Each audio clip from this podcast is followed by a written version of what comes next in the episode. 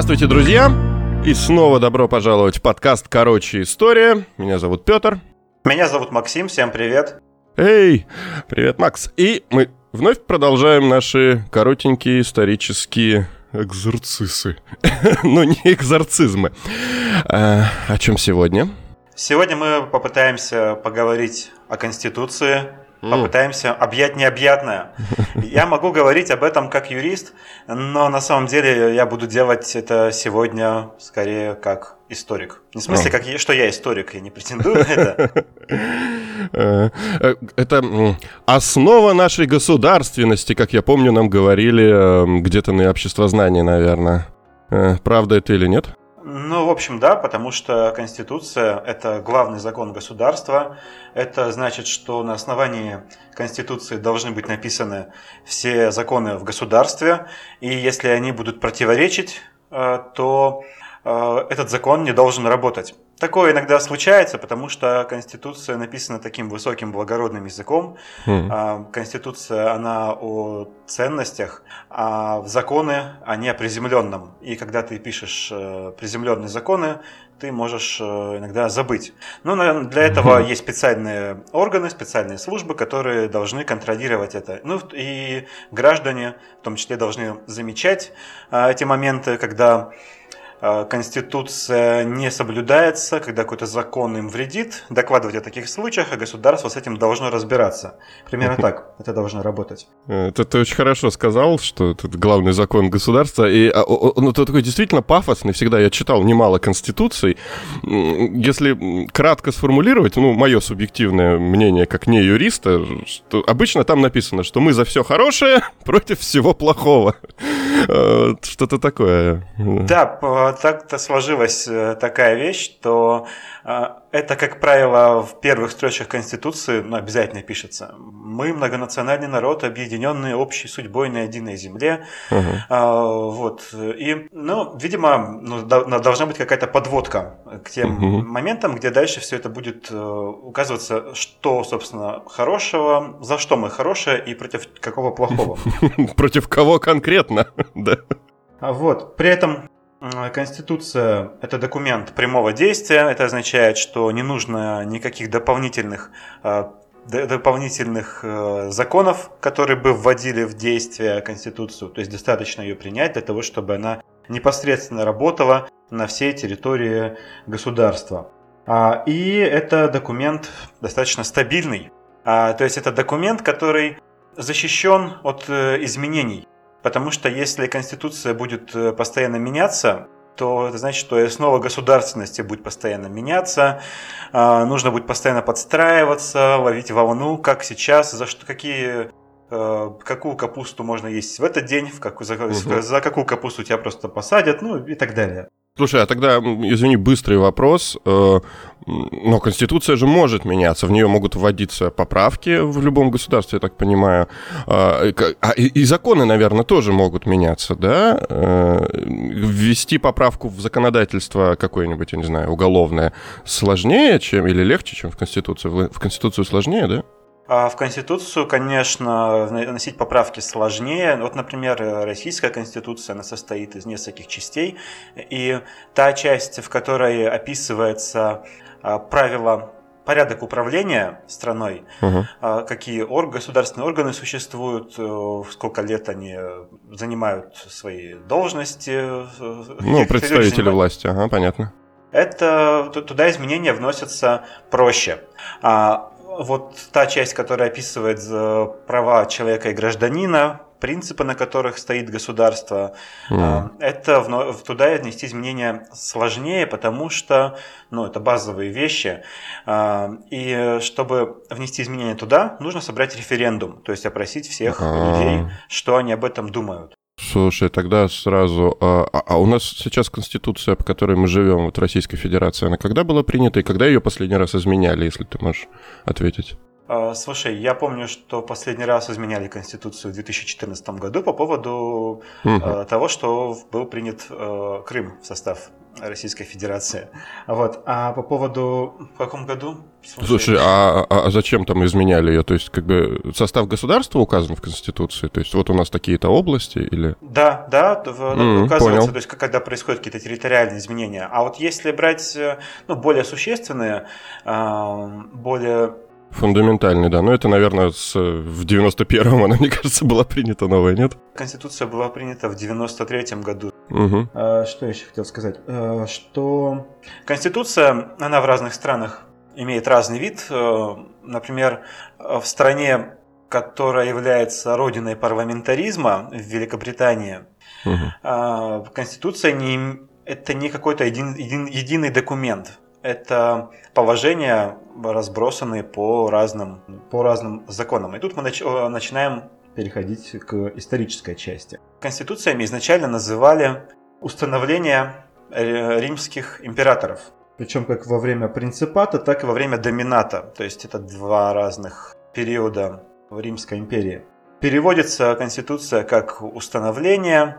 В общем, с современными конституциями это не имеет ничего общего. О, как?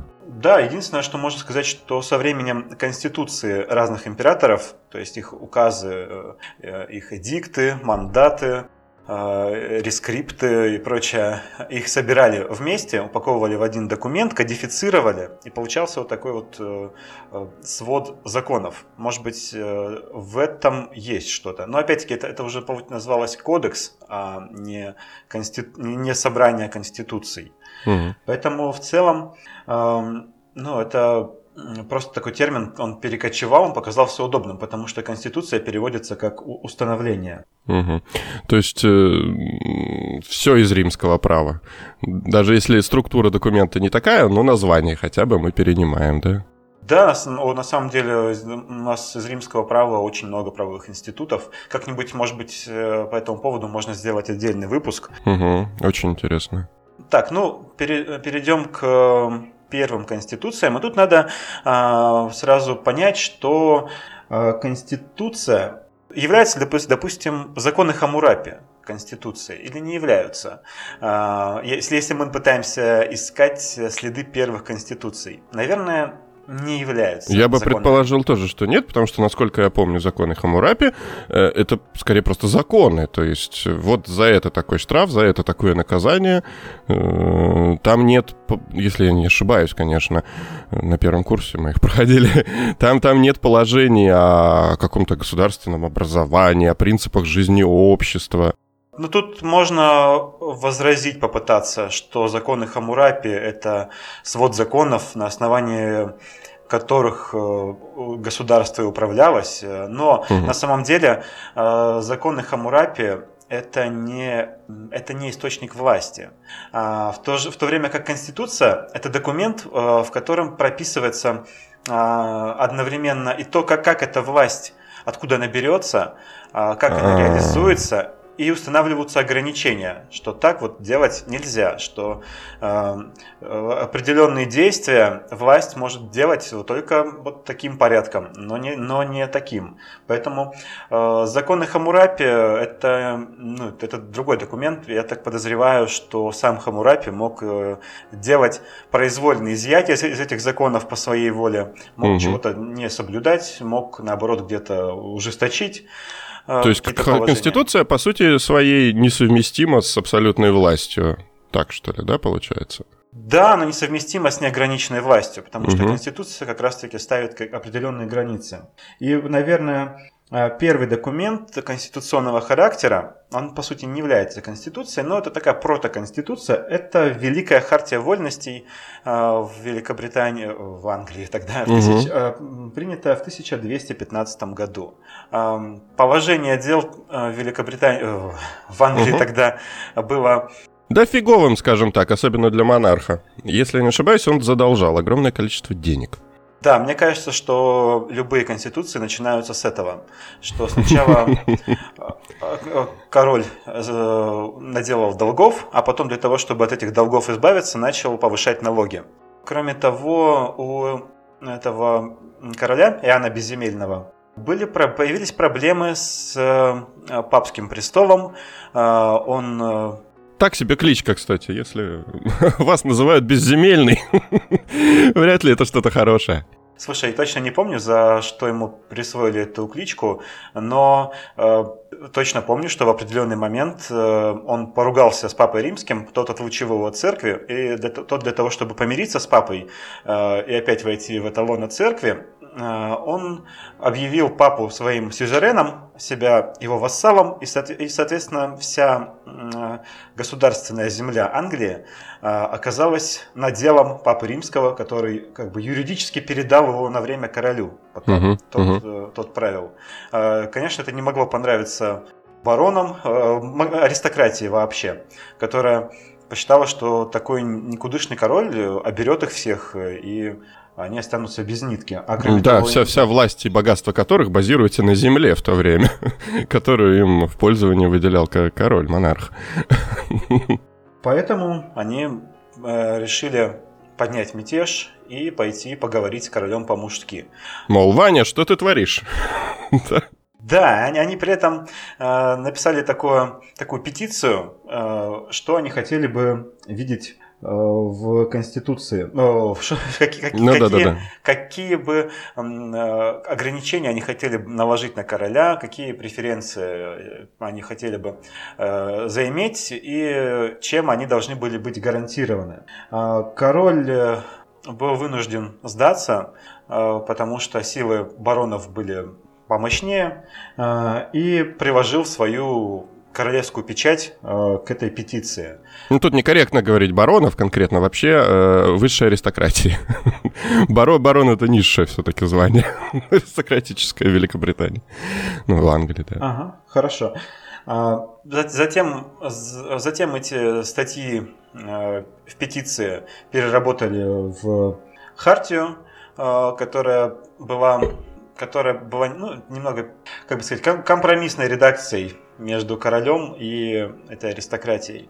Но надо сказать, что, судя по всему, Иоанн не, соб... не собирался соблюдать эту конституцию, э, эту хартию, а воспользоваться ей только как... Предлогом. Да, да отсрочить, ну, отсрочить немножко э, вот, свою... Э, отсрочить момент напряжения и пообщаться уже потом с баронами по одному с глазу на глаз, вероятно. Угу. Но у него это не получилось, потому что он умер, власть перешла к его сыну, а сын вынужден был соблюдать Конституцию. Так себе наследство же... папа оставил, да? Да. Вынужден был соблюдать это, чтобы не растерять союзников, которые были, опять-таки, из этой аристократии. А, что у нас э, эта хартия себя представляет? Она представляет из себя цельный текст, не разбитый на статьи, а, в котором в основном перечисляются гарантии а, для аристократии порядок наследования должностей, а, порядок закрепления земельных наделов. А, но здесь есть, э, по крайней мере, несколько положений, э, которые могут сказать, что перед нами Конституция. Во-первых, там есть такая статья, в которой написано, что ни один свободный человек не может быть арестован или заключен в тюрьму, или лишен владения, или объявлен стоящим вне закона, или изгнан, или обездолен, так, и мы не пойдем на него и не пошлем на него иначе, э, кроме как по законному приговору э, равных ему. Угу. Или по закону страны. То есть имеется в виду, что это, это по сути презумпция невиновности, о том, что нельзя человека обвинять э, в преступлениях иначе как по законному порядку. И здесь этот законный порядок а, коротенько так описывается. И надо сказать, это положение, оно до сих пор действующее. То есть 1215 года а, вот, э, и до сих пор оно работает. Это единственное положение из Великой Хартии Вольности, которое работает до сих пор, является частью Конституции Великобритании. Интересно, а вот в Великобритании самое длительное непрерывное право у нас сейчас из государств э, или нет? Вероятно, да. Не могу сейчас угу. сказать э, квалифицированно. Надо разобраться. Но вероятно, э, очень вероятно, что это так.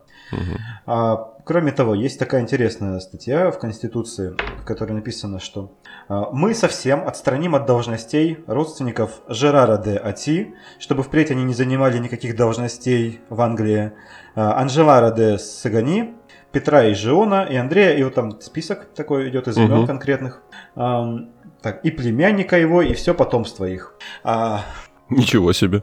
Да, то есть здесь конкретно перечисляются личности, а, которых э, нельзя допускать никаким государственным должностям. Я прям представляю себе... А Кузнецовых никогда к власти не пускать.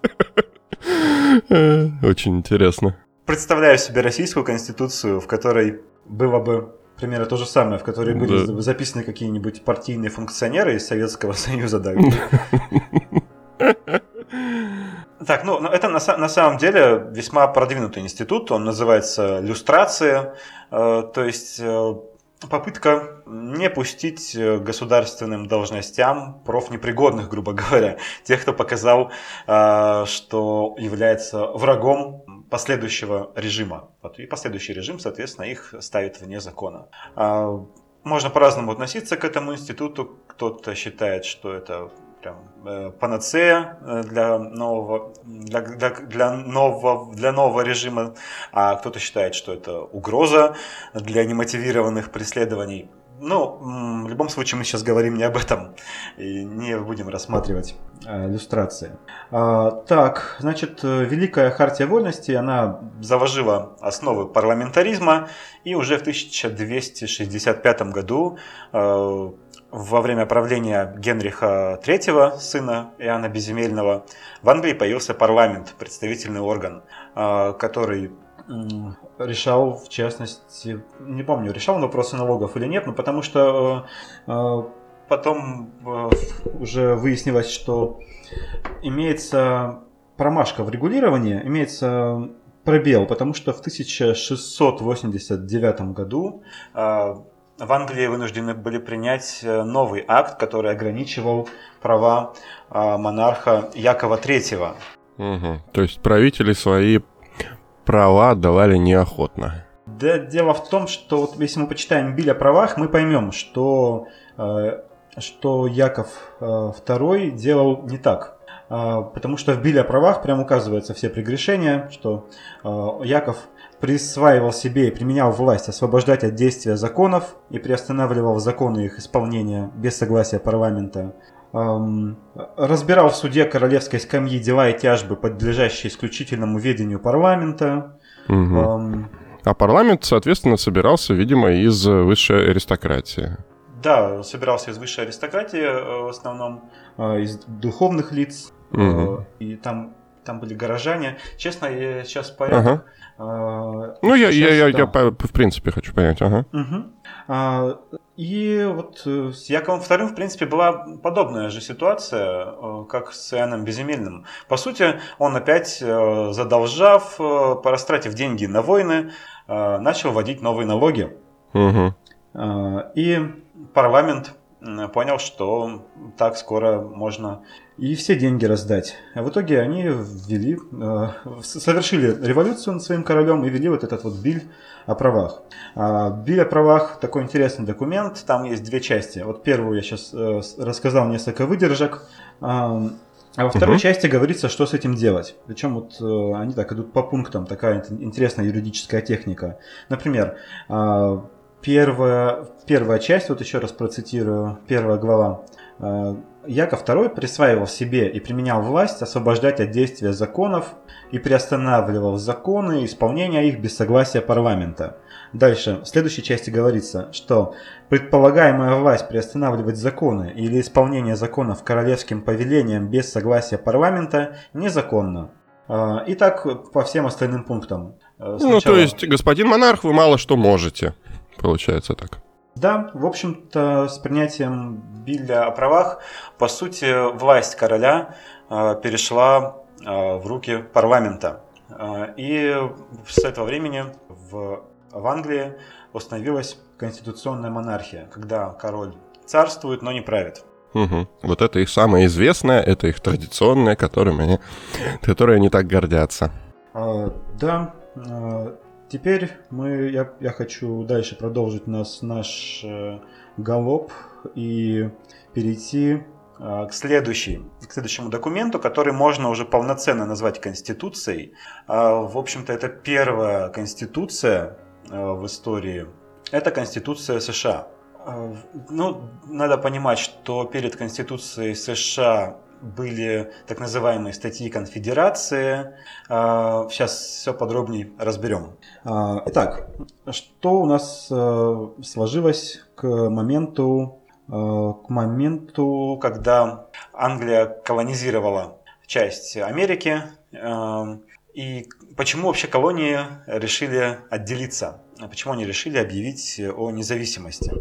Э, дело в том, что Англия опять-таки начинала вводить новые налоги для населения колоний отдельно. То есть для населения североамериканских колоний. Они тогда не были штатами, не были отдельными государствами. Угу. Это были разные колонии, пусть там со, своими, со своей какой-то администрацией, э, но эта администрация не обладала э, полнотой государственной власти. В частности, не могла вводить новые налоги. А Англия, э, у которой немножко проредел, который немножко обеднел бюджет после Семилетней войны решила, э, решила пополнить кошелек за счет э, жителей колоний. Колонии отреагировали на это с яростью. А, первым, первым таким, первым, по сути, налогом был так называемый гербовый сбор, который Англия объявила для Э, американских колоний. Э,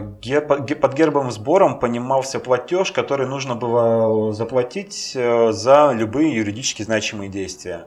Mm, Брак... За гербовую бумагу, что ли? Да, по сути, да. Mm-hmm. Любое обращение к нотариусу, любая регистрация какой-то сделки начала облагаться неподъемной суммой. Но увидев мятеж э, в колониях, увидев, увидев настроение, э, около, около мятежное настроение, э, Англия вынуждена была гербовый сбор отменить. Колонии возрадовались, но Англия после этого ввела закон о верховенстве, отняв у колоний вообще любое право рассуждать о каких-то каких налогах. По сути, Англия этим законом сказала, что если какие-то законы, подзаконные акты, постановления в колониях будут противоречить английскому праву, э, положению тем э, или каким-то постановлениям, которые вводит английский парламент, то колониальное право не должно работать. Оно не подлежит введению. А, но в ответ на это мы знаем, что случилось. Ответ на это случилась война за независимость. А, которая очень э, сильно измотала обе стороны, но в результате Англия вынуждена была признать, а, что а, Америка, э, что Соединенные что, Штаты... Что колонии отделяются. Да, что колонии отделяются. В ходе этой войны э, Э, штаты, они, в ходе этой войны колонии стали называться штатами, я забегаю вперед, а, стали заявлять о себе как независимые государства и на какое-то время объединились в такое образование конфедерация.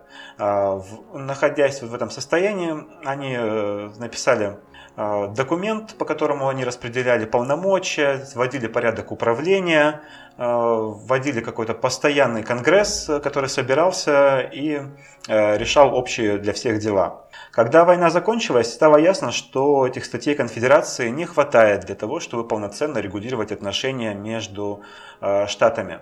Потому что э, все-таки статьи конфедерации были разработаны под военные нужды, угу. под объединение под объединение военных сил. А вот э, в плане торговли, допустим, они уже не работали.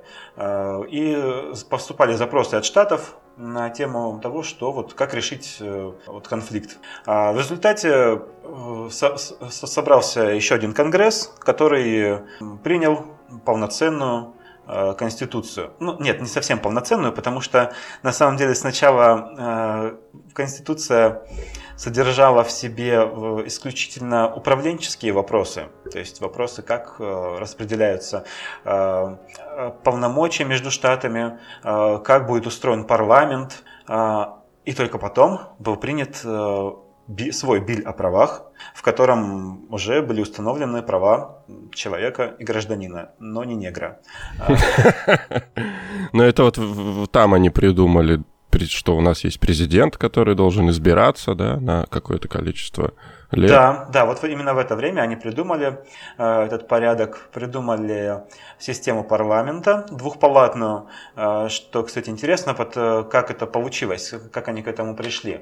Пришли они к этому таким образом, э, у них был спор, э, Одни штаты, которые были помельче, они хотели, э, чтобы от каждого штата было равное число представителей. Угу.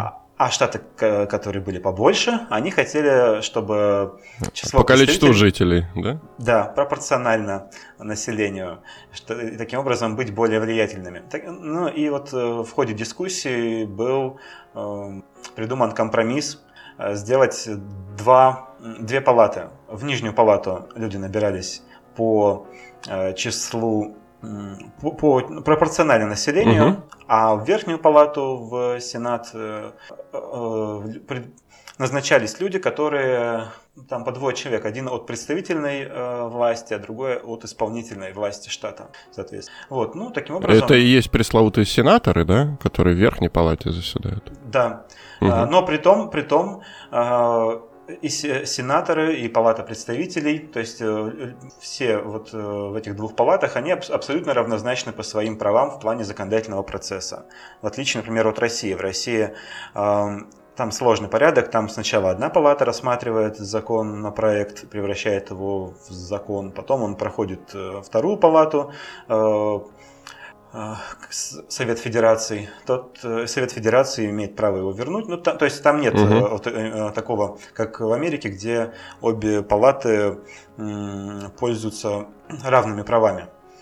Так, ну, с этим я думаю, мы разобрались. Тут еще надо сказать, что иногда есть такое мнение, э, что якобы первой конституцией была э, даже не Конституция Соединенных Штатов Америки, и даже не статьи конфедерации, если считать э, это конституционным актом, а так называемая Утрехтская уния 1579 года. Это документ, которым разные голландские земли объединялись э, в конфедерацию э, для того, чтобы противостоять, чтобы противостоять Испании. Угу. Но в целом я посмотрел этот документ, пытался его разобрать.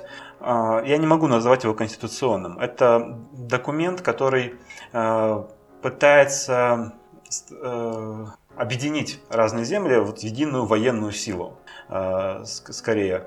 Э, хотя порядок управления там тоже прописан, но он, э, это документ, который написан как бы с прицелом на то, что он временный, на то, что вот мы сейчас с Испанией разберемся, а затем все вместе построим новый хороший мир. А, несколько тупых вопросов, наверное, в завершении, а, довольно казуальных.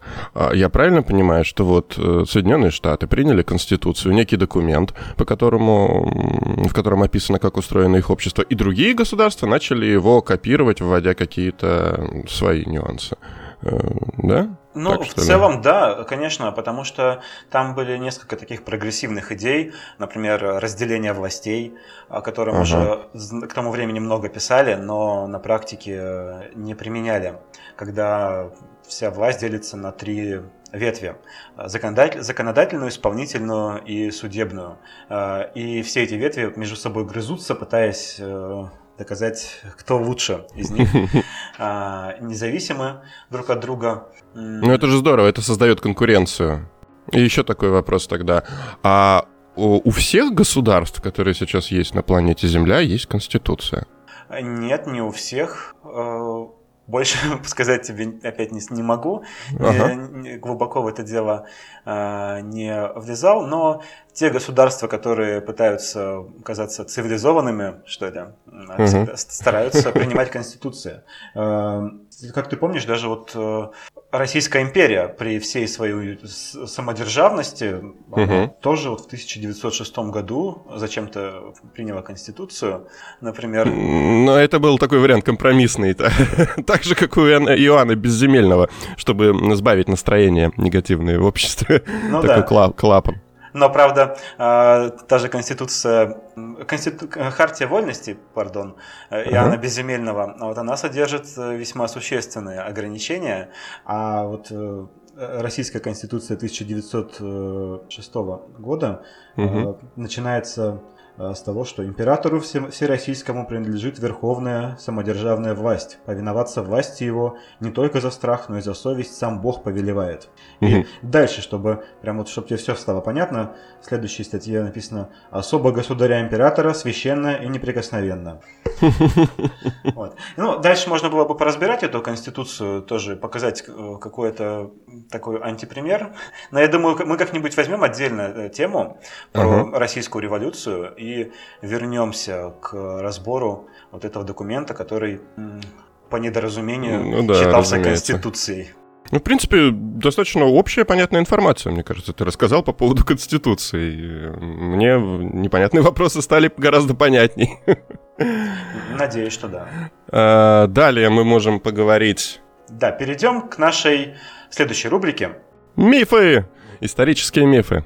Да, а, я сегодня бы тоже хотел рассказать о документе неком, а, которого на самом деле не было, но в литературе он фигурирует. Я имею в виду завещание Петра Первого.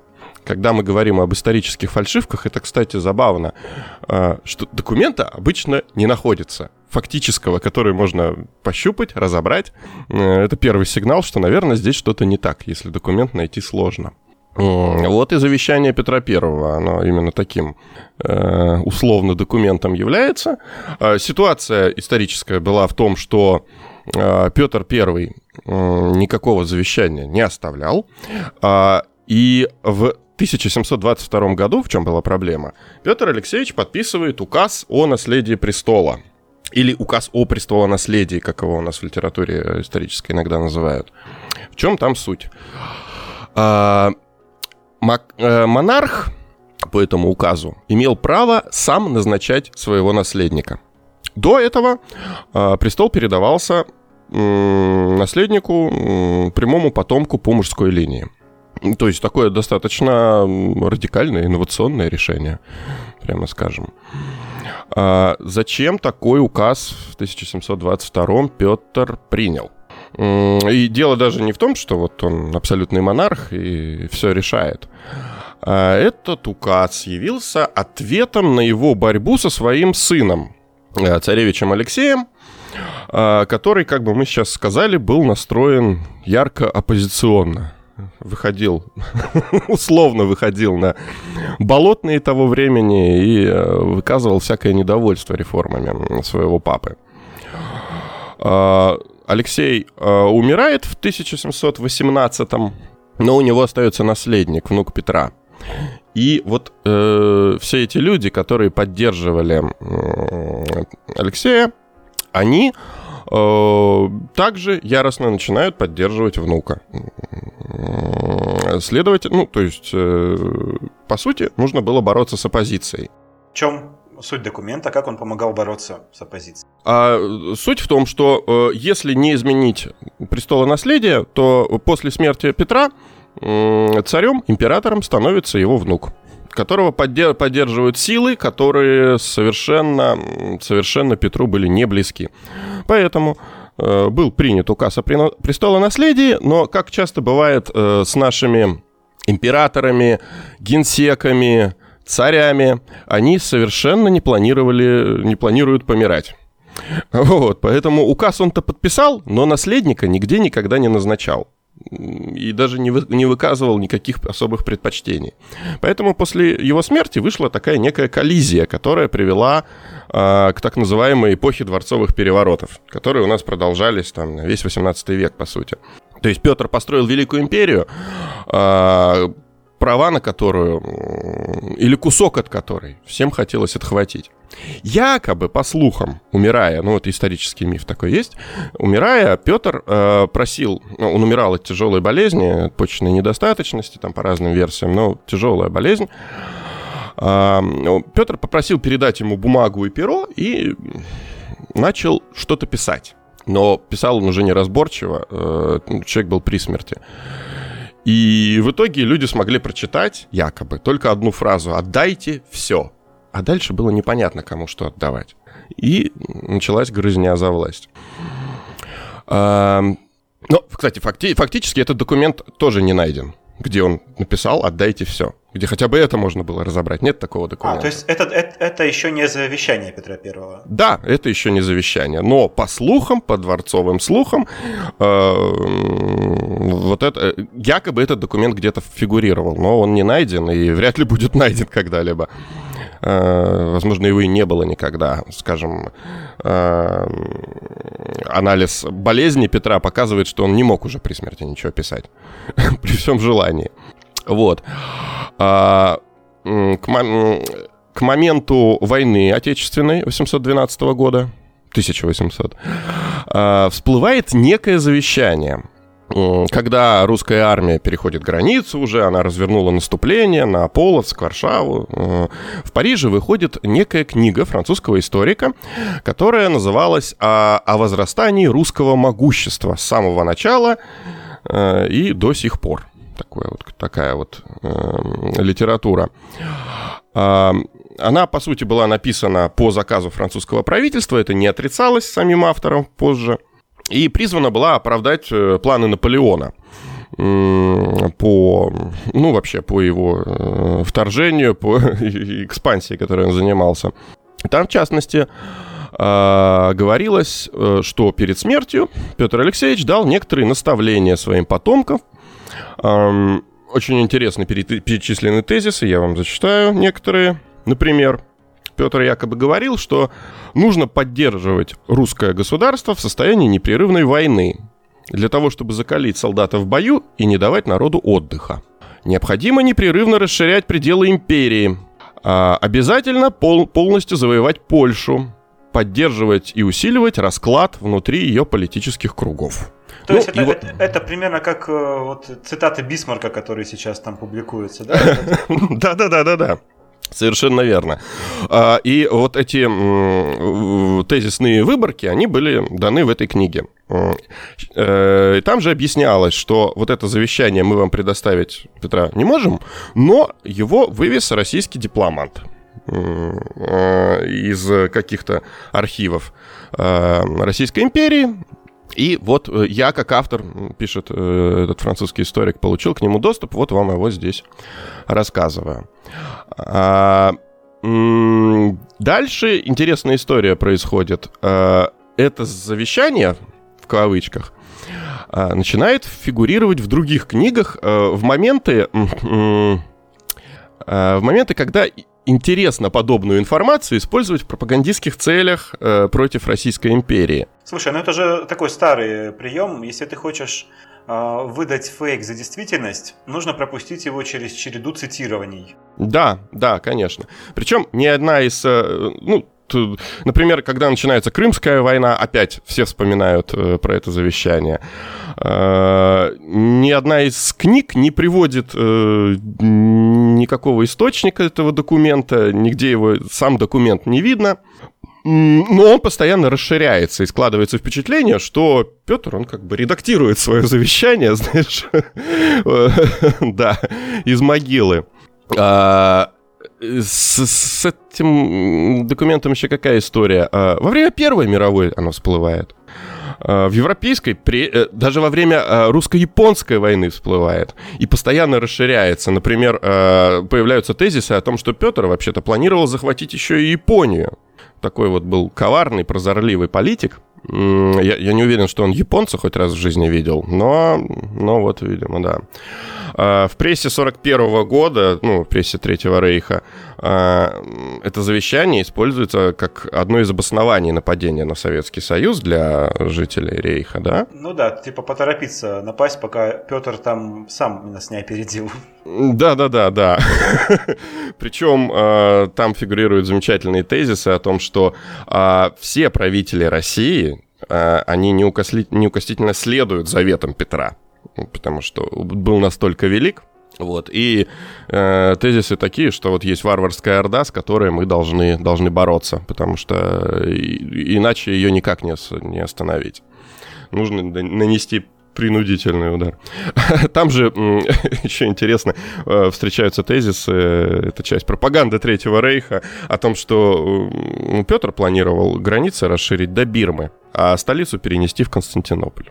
Вот так. Такие, такие дела. Вот.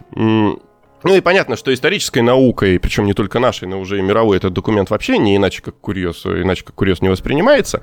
А с ним любопытно, что это э, инструмент пропаганды. Если кто-то думает, что пропаганда была только в Советском Союзе и придумана была э, только во время Второй мировой войны или там с железным занавесом, то, увы, увы, нет. Это отличный инструмент. Да, действительно крутая всегда. история, потому что мне казалось, что пропаганда достигла каких-то невиданных высот только сейчас. Нет. Но, но ну, нет, к сожалению, такой, да, это было... Устойчивый мем, который сумел через века да, да, просто сейчас э, гораздо больше информационных каналов, понимаешь? И пропаганда легче доходит вообще для всех жителей страны, на которые она направлена. Вот. Но, ну вот, э, такая история про ланцет русского могущества о котором, кстати, тоже там писалось в этом завещании. Фразы там замечательные, вроде, да, действительно, ланцет русского могущества, который мы вонзим в Бирму. Вот примерно так. Друзья, надеюсь, а, вам понравился этот выпуск. Да, спасибо, что продолжаете нас слушать. А, вот, спасибо за ваши комментарии.